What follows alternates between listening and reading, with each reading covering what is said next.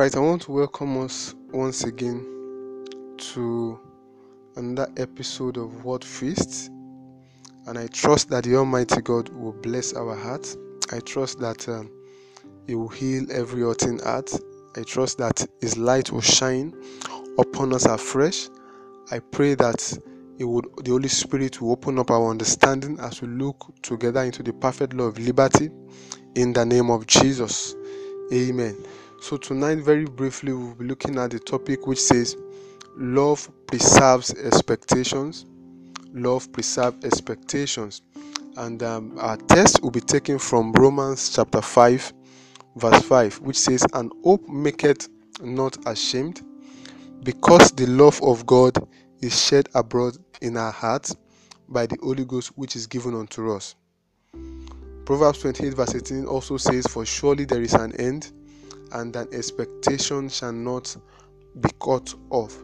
And it's very vital that we understand that every individual has an expectation. Everyone walking various paths, involved in one endeavor or the other, has a picture of a desired end in their minds. However, for Solomon or King Solomon to affirm, in that verse that we just read, that their expectations shall not be cut off, indicates to us that it's possible for expectations and dreams to be aborted. It's possible for expectations, it's possible for high hopes, it's possible for dreams to be aborted. It's possible for them not to actually come to reality. And as is commonly said, if wishes were horses, even servants will ride on them. But unfortunately, is not so. So not all expectations becomes a reality. In Proverbs chapter 23 verse 17, the word of God made us to understand that let not your heart envy sinners, but be thou in the fear of the Lord all the day long. In essence, be thou, walk in the love of God. Let the love of God rule your heart. And in verse 18, it says that for surely there is an end. When you actually have done what he said in verse 17, when you stand firm in the fear of God, when you've allowed the love of God to take its first place, the first place in your heart, then your expectations shall not be cut off. So love preserves our expectations. Love authenticates and validates hope. It does not matter how big, how high our expectations or hope are. If love is not at work in our lives, if we are walking outside love, then we are bound to experience shame or disappointment over that issue. As children of God, we're made to understand that Christ in us is the hope of glory. However, it takes walking in love to see the reality of that glory. It takes walking in the fear of God. Without the fear of God at work in the life of a man, it will be impossible to experience glory. For whosoever walketh in love walks in God, according to 1 John 4:16. So a walk outside of love is a walk outside God, who alone is capable of fulfilling His plan over our life, who alone is capable of bringing to pass whatsoever thing He has promised us. So a walk outside God gets us robbed of the privileges in God. Whatsoever hope we have, because we are children of God, it can only come to pass when we walk in love, when we walk in God. Because the word of God says, if ye be willing and obedient, ye shall eat the good of the land. If ye be willing, and at the same time you are obedient, walking in love, walking in the fear of God, ye shall eat the good of the land. And thus our expectations as Christians, if we don't walk in love, can be dashed. It can be cut off. So one vital condition or one vital factor that must be in place if we want to see our hope come to reality, if really we want to see our expectations not being cut off, is that love must be in place in our heart. 1 Corinthians chapter 13 verse 13 says, and now abideth faith, hope, charity, these three, but the greatest of these is charity. And now abideth faith, hope, charity. But the greatest of these three is charity, as powerful as faith is, which is capable of moving mountains. God is saying love is greater and is above it. Why? Because according to Galatians chapter 5 verse 6, we're made to understand that faith will only work in an atmosphere of love. When love is absent, faith will not deliver its result. When love is absent, faith will never be productive. It does not matter how much you believe. When you walk outside love, faith will never be productive. Love is the only thing, the only virtue that guarantees the productivity of faith, because faith works by love.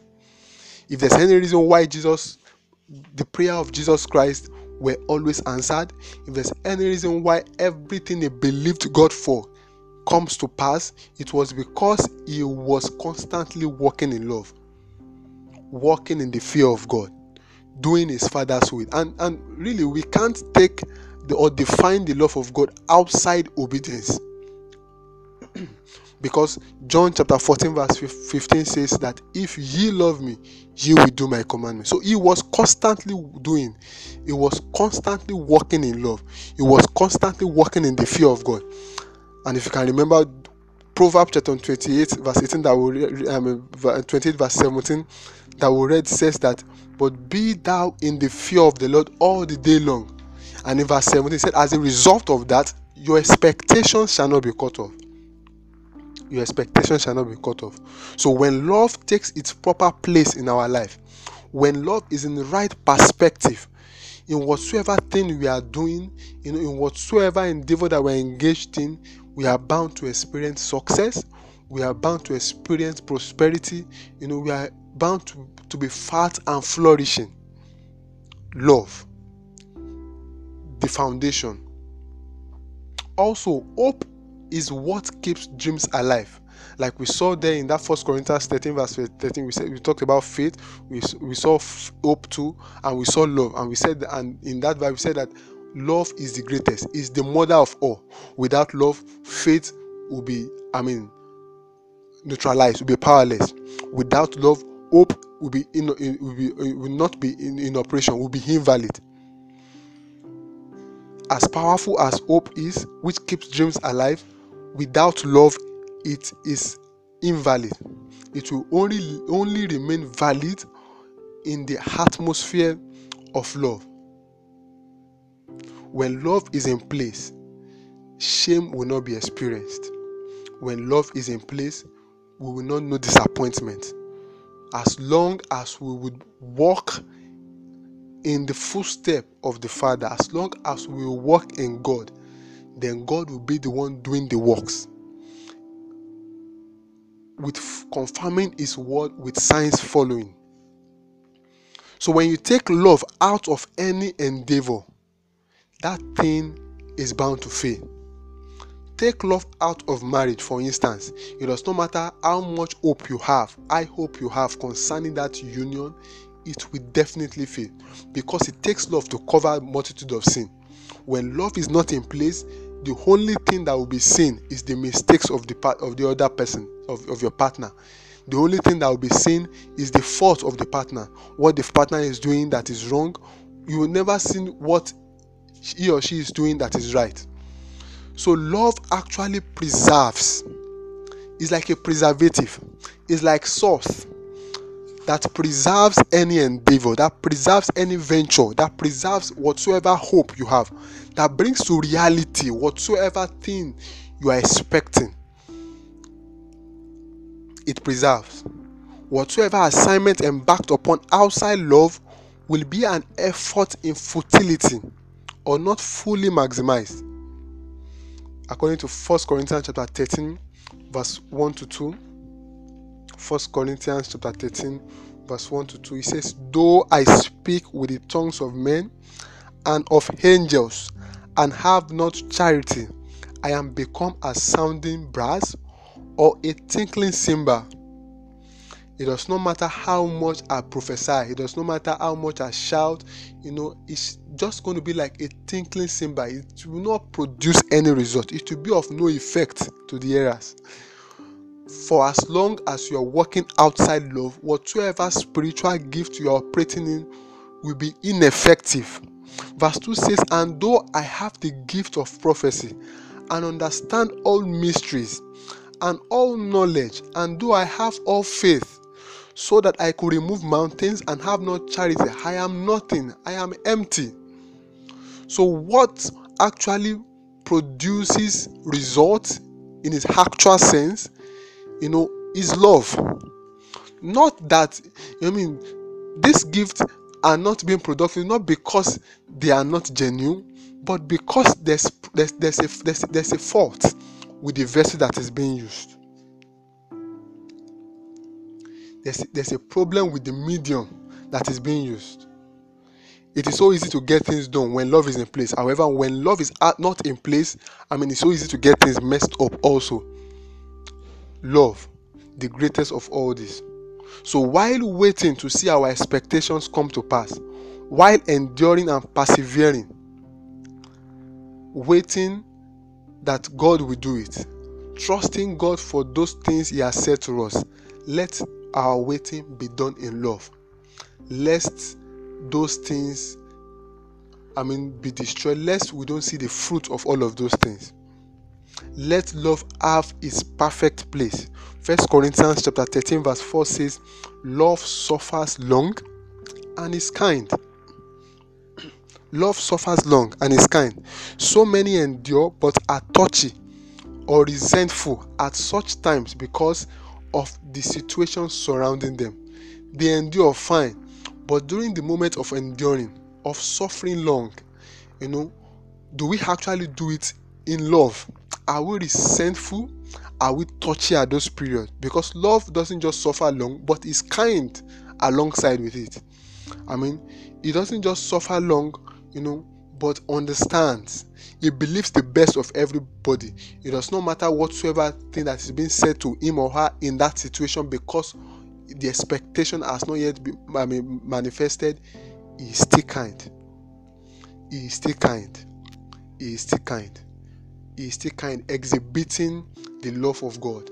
He is still kind. And because of that, the expectation of that person will not be cut short. So as I round up, for believers, it is not a question of whether we have it, but a question of whether we are willing and ready to walk in that love. Because the love of God has been shed abroad in our hearts by the Holy Ghost that is given unto us, according to Romans chapter 5 verse 5. So we must understand that love goes beyond how we feel, but much more about making the right choice in spite of how we feel. It's a decision to act as instructed by God, irrespective of how we feel about it. It's not about your feelings, but about, you know, how, you know, it's about walking according to the leadings of the Holy Spirit. And that's why the Word of God says, "For as men that are led by the Spirit of God, they are the sons of God." They are the sons of love, not walking according to the dictates of the flesh, but walking according to the dictates of the Spirit, because we understand that the Spirit is enmity against the flesh. So to experience or to walk in love, we must walk, you know, in the Spirit, so that we, you know, manifest, so that we fulfill the lust of the flesh. Walking in the Spirit, not walking as we feel, not acting as we feel, but acting as instructed and commanded by God. So love is a choice. It's a deliberate decision to act as instructed by God. John chapter 14 verse 15. "If you love me, you will do my commandment." It's not about how you feel. "Oh, I feel like praising God." Oh, no. Feelings, you know, fluctuate. Whether you feel it or not, you just must praise God. And that's why Apostle Paul says, for instance, that we rejoice always. When things are high, you rejoice. When things are low, you rejoice. It doesn't have to do with feelings. It doesn't have to do with the happenings or circumstances around you. On the other way around, for those who are yet to accept the Lord Jesus Christ as their personal Lord and Savior, you are far from this reality of this kind of love. And as a result, you are bound to meet disappointment and shame. So if you are willing to live in this reality of God's love, which assures us which assures you a glorious tomorrow. If you are willing to accept the Lord Jesus Christ as your personal Lord and Savior, I would like you to say this prayer with me wherever you are. Lord Jesus, I accept that I am a sinner. Please forgive me all my sins. Wash me with your precious blood, shed for me on the cross of Calvary. Come into my life and be Lord over my life. As from today, I will obey you. As from today, I will walk according to your will. As from today, I've decided to walk in your love. Thank you, Father, because you've answered. In Jesus' mighty name, we have prayed. So I want to congratulate those of us who have said this prayer together with me. I want to welcome you to the family of love, the family of God, which is the family of love. You know, because in the family of God, we walk in love, because our Father is love. And as a result, those of us who actually have been adopted into that family by His Spirit, you know, automatically have that nature in us, and we also walk, you know, in His love as we are led. So I want to congratulate you, and I know, and I want to promise you that for those of you who actually have genuinely given your life to Christ, you will begin to see a supernatural turnaround in your life, because love preserves expectations. Your expectations shall not be cut off in the name of Jesus. Thank you, and God bless you. Amen.